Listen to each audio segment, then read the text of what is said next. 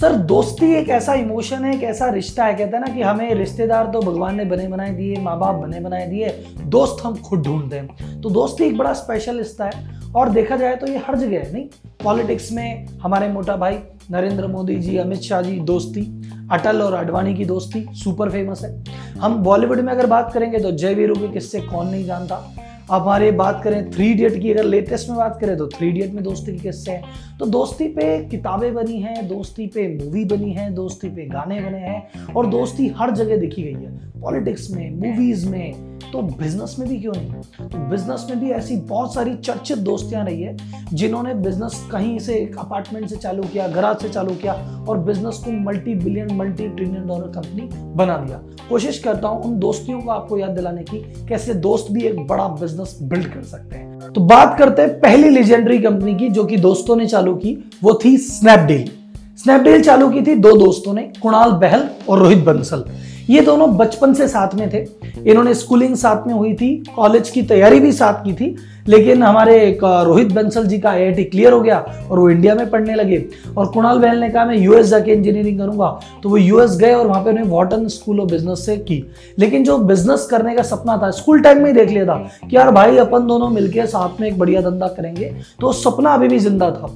तो जैसे इन दोनों की इंजीनियरिंग खत्म हुई, इन्होंने इधर उधर आपस में एक दो जगह जॉब की। लेकिन मन तो बिज़नेस में था तो वापस आए, एक जगह बैठे और उन्होंने कहा, क्या बनाते हैं? तो उन्होंने वो ऑब्वियसली जब अमेजन उस समय अच्छी कंपनी चल रही थी। कुणाल बैल ने देखा अमेजन जैसी कंपनी बनानी तो यहाँ क्या ने स्नैपडील करके कंपनी चालू की और ऑनलाइन बिज़नेस उन्होंने वर्क किया और पहले शुरुआत में छोटे छोटे डील्स दिया करते थे।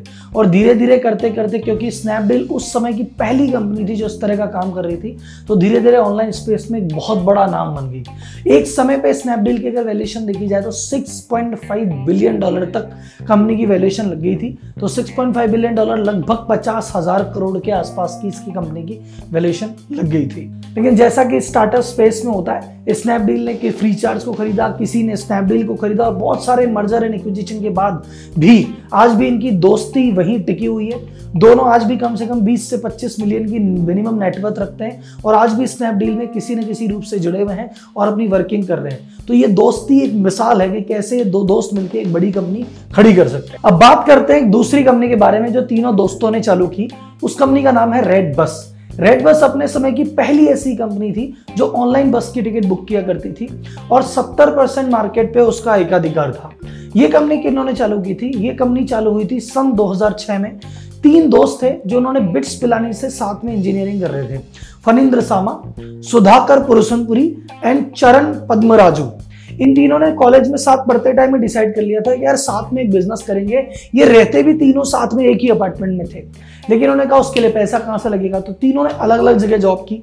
पद्मा राजू जी हनीवेल में काम किया उन्होंने कुछ समय। पुरुषनपुरी ने आईबीएम में किया, सामा जी ने टेक्सस इंस्ट्रूमेंट में किया और तीनों ने मिलकर जब उनको पैसा लगा के ठीक ठाक पैसा इकट्ठा हो गया है तो सन 2006 में पाँच लाख रुपए लगा के रेड बस की शुरुआत की। और धीरे धीरे कंपनी बड़ी होती रही। इसमें कंपनी में कई राउंड फंडिंग आई, इसने कंपनी ने कई जगह फंडिंग की। और करते करते 2013 तक एक बड़ी कंपनी बन गई थी, जिसको उस समय 2013 में आई ने खरीद लिया।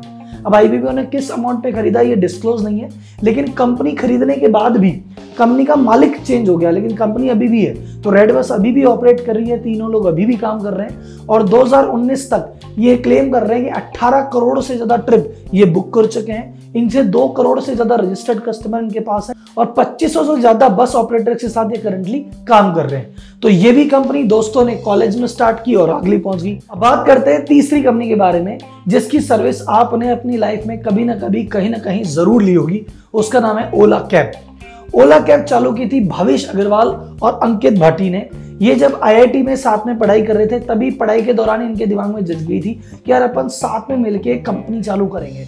अगेन दोस्ती अगेन कॉलेज अगेन एक कंपनी तो उन्होंने कहा अगेन पैसा पैसा कहाँ से आएगा साहब? तो भविष्य अग्रवाल ने माइक्रोसॉफ्ट में जॉब की, वहाँ पे कुछ पैसा कमाया। अंकित भाटी तब तक इधर उधर दो चार स्टार्टअप में घूम रहे थे, इधर उधर छह महीने, इधर छह महीने, इधर उन्होंने काम किया और धीरे धीरे अपना एक्सपीरियंस लिया। तो अंकित भाटी ने काम का एक वैसे एक्सपीरियंस लिया, भविष्य अग्रवाल जी ने पैसे कमाए, थोड़ा और बड़ा कॉर्पोरेट का एक्सपीरियंस लिया और फिर इन्होंने एक अपार्टमेंट में बैठ के ओला कैब की शुरुआत की।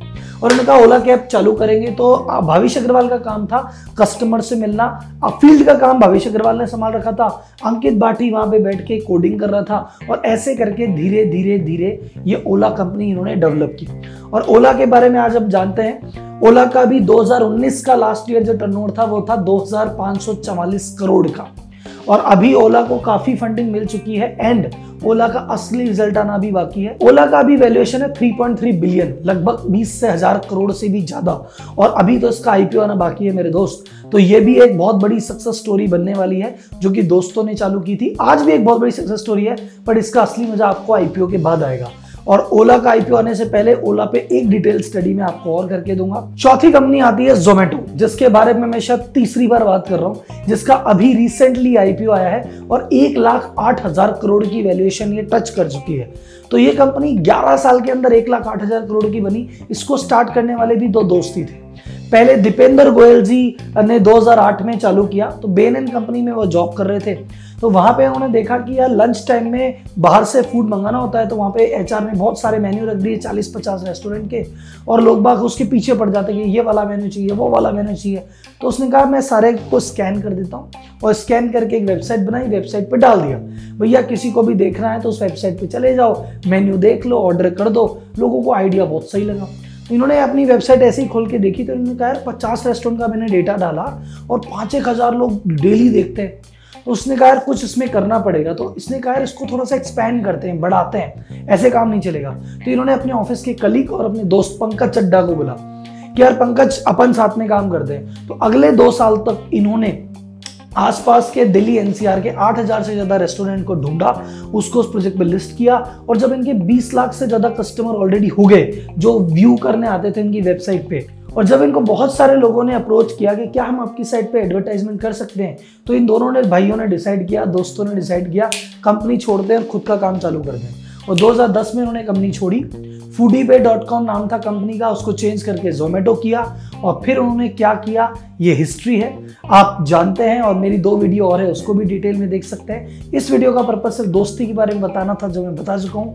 अब चलते हैं इंटरनेशनल क्योंकि अभी तक तो आप बोलेंगे, सर, ये तो स्टार्टअप है, ये तो दोस्ती करते हैं। मैं बोलता हूँ, जो वर्ल्ड की best of the best companies है, वो भी दोस्तों ने चालू की थी। और बात करते हैं हम अगली कंपनी के बारे में, जो हमारे दिल के काफ़ी करीब है एप्पल एप्पल की कहानी सबसे लेजेंडरी कहानी है। इस पर न जाने कितनी मूवीज़ बन चुकी है, कितनी वेब सीरीज़ बन चुकी है और स्टीव जॉब्स के बारे में तो बच्चा बच्चा जानता है। ये आप अगर गौर से देखेंगे, इसकी शुरुआत भी दो दोस्तों ने मिलकर की थी। एप्पल की स्टोरी सबसे लेजेंडरी स्टोरी है। इनके जो फाउंडर है स्टीव जॉब्स ये लाखों नहीं, करोड़ों स्टार्टअप की इंस्पिरेशन है कि यार लोग, कई लोगों ने स्टार्टअप स्टीव जॉब्स को देख के चालू किया है। और स्टीव जॉब्स की जीवनी पे बहुत सारी वेब सीरीज़ बनी है, बहुत सारी मूवीज़ बनी है। और एप्पल की भी अगर आप स्टोरी जानते होंगे तो तो शुरुआत में स्टीव जॉब्स कॉलेज में थे, फिर कॉलेज में इन्होंने कहा कॉलेज में मन नहीं लगता, मुझे तो कुछ और करना है। तो कॉलेज इन्होंने ड्रॉप आउट कर दिया। फिर खर्चे निकालने के लिए, भाई, सब क्या करना है? तो इन्होंने अटारियन कंपनी में जॉब की। पर ये अपनी केयरलेसनेस के लिए बड़े फ़ेमस थे। नहाते नहीं थे, जूते नहीं पहनते थे, मर्ज़ी है तो काम किया डेस्क पे बैठ के कुछ और करने लग जाते थे। कोई काम ढंग से नहीं करता था तो उसको डांट देते थे। तो अटारी वालों ने कहा, भैया, ऐसे नहीं चलेगा, तुम छोड़ो। तो अटारी छोड़ने के बाद वो सोच रहे थे, मैं क्या चालू करूँ? कैसे स्टार्ट करें? कंप्यूटिंग की दुनिया में इंटरेस्ट था बट कैसे करें? तो उसी समय उनको हमारे पुराने दोस्त मिले, स्टीव वोजाइनिक वो गीक थे। गीक आप समझते हैं, सुबह शाम कोई काम नहीं, बस 18 घंटे बैठे, किसी आम आदमी से बात नहीं करते इंट्रोवर्ट रहते हैं, बस मशीन पे काम करते रहते हैं। तो स्टीव वजाइनिक ने कहा, भैया, देख, मैंने कुछ चीज़ बनाई है, देखना। जब स्टीव जॉब्स ने उसको देखा तो देखते रह गए बोले, यार स्टीव वजाइनिक तूने तो भाई सब तहलका मचा दिया। अपन दोनों मिलकर कंपनी बनाते हैं और इसको मैं मार्केट में लेके जाता हूँ। तो स्टीव ओजाइनिक कोडिंग एक्सपर्ट था, मशीन एक्सपर्ट था बनाने का, पर उसको मार्केट करना, इस आइडिया को बड़े करना, स्टीव ओजाइनिक ने एज अ हॉबी डेवलप कर लिया तो स्टीव जॉब्स ने कहा, इसको नेक्स्ट लेवल पे लेके जाते हैं। और जब स्टीव जॉब्स इसको नेक्स्ट लेवल पे लेके गया, और इसका एप्पल नाम कैसे पड़ा था, बहुत सारे इसको लेके स्टोरी है, पर एक स्टोरी ये थी कि एक एग्जीबिशन में जा रहे थे तो इसने कहा, यार मैं अटारी में काम करता था ना, और वहाँ पे अटारी भी आएगी तो मैं चाहता हूँ कि अटारी से पहले मेरा नाम बोला जाए तो क्या बोले? तो अटारी आता है ए टी तो बोला एटी से पहले आना चाहिए। तो उन्होंने नाम रखा उसमें एप्पल और एप्पल तो आप जानते हैं वर्ल्ड की मोस्ट वैल्यूएबल कंपनी है, जहाँ दुनिया में लड़ाई हो रही है बिलियन डॉलर कंपनी बनने की। एप्पल पहली कंपनी है जो ट्रिलियन डॉलर बनी और अभी दो ट्रिलियन पार कर चुकी है, तीन ट्रिलियन टच करने वाली है। तो it is the most legendary company started by friends इस वीडियो की आखिरी कंपनी जिसके बारे में डिस्कस करेंगे, वो है एयरबीएनबी ये केस स्टडी यूनिक कैसे है, क्योंकि इसके फाउंडर ना तो मिले स्कूल में ना मिले कॉलेज में, ना मिले ऑफ़िस में, ये मिले एक फ्लैट पे, ये रूममेट थे।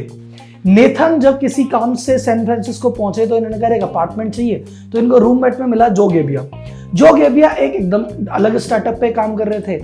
नेथन एकदम अलग स्टार्टअप पे काम कर रहे थे। लेकिन जब रोज रात को बैठते थे बियर पीते थे, बातचीत करते थे, बोले, यार, कुछ करेंगे कुछ करेंगे कुछ करेंगे। इसी दौरान एक नया, एक इनका तीसरा रूममेट और आ गया ब्रांड चेस्की करके। तो वो तीनों बैठ के प्लान कर रहे थे कि यार कुछ बिज़नेस करना है, कुछ बिज़नेस करना है अपने अपने स्टार्टअप में नौकरी कर रहे थे, खुद का कुछ करना था। तो वहाँ पे एक डिजिटल कॉन्फ्रेंस हुई और डिजिटल कॉन्फ्रेंस हुई सैन फ्रांसिस्को में और सारे होटल वहाँ पे बुक हो गए। तो जो लोग आएँगे वो रहेंगे कहा? तो इन्होंने कहा एक काम करते, अपने अपार्टमेंट में एक जगह निकाल देते। हैं आसपास के कुछ लोगों से पूछा तुम्हारे अपार्टमेंट में जगह है क्या? कोई आदमी आके दो दिन रुक जाए, दिक्कत है क्या? पैसे मिल जाएँगे। इन्होंने उसी रातों रात वेबसाइट बनाई वेबसाइट बनी वेबसाइट का नाम रखा एयर और वो वाला जो इनका शो था, उनमें उनकी फ़र्स्ट बुकिंग आई। और उसके बाद धीरे धीरे जहाँ भी शो होते रहते, वहाँ जाते रहते और ये काम करते रहते, और आज तक इन्होंने पीछे मुड़ के नहीं देखा। और जिस कंपनी ने तीन दोस्तों ने मिलकर एक बुकिंग ली थी एक कॉन्फ्रेंस में, आज वो कंपनी टर्नओवर कर रही है 3.4 बिलियन यानी पच्चीस हज़ार करोड़ रुपए का। और इसकी अगर मार्केट वैल्यूएशन की बात की जाए तो यह है सात लाख करोड़। आप इसको इससे इमेजिन कीजिए कि इसका वैल्यूएशन है 100 बिलियन डॉलर और ओयो, जिसने रितेश अग्रवाल जी को बिलियनर बना दिया, उसका वैल्यूएशन 9 बिलियन डॉलर उस ओयो से ये 11 गुना बड़ी कंपनी है और फ्लैटमेट ने चालू की तो भाई लोगों, इस कहानी से हमें क्या शिक्षा मिलती है? इस कहानी से हमें यही शिक्षा मिलती है कि अगर बिज़नेस करना है तो अकेला चना भाड़ नहीं फोड़ सकता। अगर आपके साथ में कोई ऐसा व्यक्ति मिल जाए, जिससे आपके विचार मिलते हैं, और मैं कहता हूँ, जिससे आपके विचार मिलते हैं, वो आपका दोस्त है। ज़रूरी नहीं है जो स्कूल में आपके साथ खेला वो आपका दोस्त है, जो कॉलेज में आपके साथ पढ़ा आपका दोस्त है, जो ऑफ़िस में आया वो आपके साथ है। जो भी व्यक्ति जिससे आपके विचार मिल गए चाहे स्कूल का दोस्त हो, कॉलेज का दोस्त हो, ऑफ़िस का हो, फ्लैटमेट हो, पड़ोसी हो, सामने वाला हो, कोई भी हो, अगर आपकी वाइब उससे मैच कर रही हो, अगर उससे बैठ के आपको लगता हो, आपको लगता है कि कोई मेरे में ऐसा टैलेंट है जो उसमें कमी है और जो मुझमें कमी है, वो इसका टैलेंट है और हम दोनों मिलकर कुछ वैल्यूएबल क्रिएट कर सकते हैं तो आपको इस अपॉर्चुनिटी को एक्सप्लोर करना चाहिए कि क्या इस दोस्ती को रिश्ते थे ना, पुराने जमाने में कहते थे, क्या इस दोस्ती को हम रिश्तेदारी बदल दे? तो आज एक बार खुद से पूछना, क्या इस दोस्ती को एक व्यापारी रिश्तेदारी में बदला जा सकता है। और अगर ऐसा आप करते हैं और इसमें अगर आपको किसी भी प्रकार की नीड की ज़रूरत होती है तो मैं राहुल मलोदिया आपके इस बिज़नेस को नेक्स्ट लेवल पे ले जाने के लिए और बिज़नेस में फ्रीडम के लिए और किसी भी तरह की समस्या है तो हमेशा अवेलेबल रहूँगा।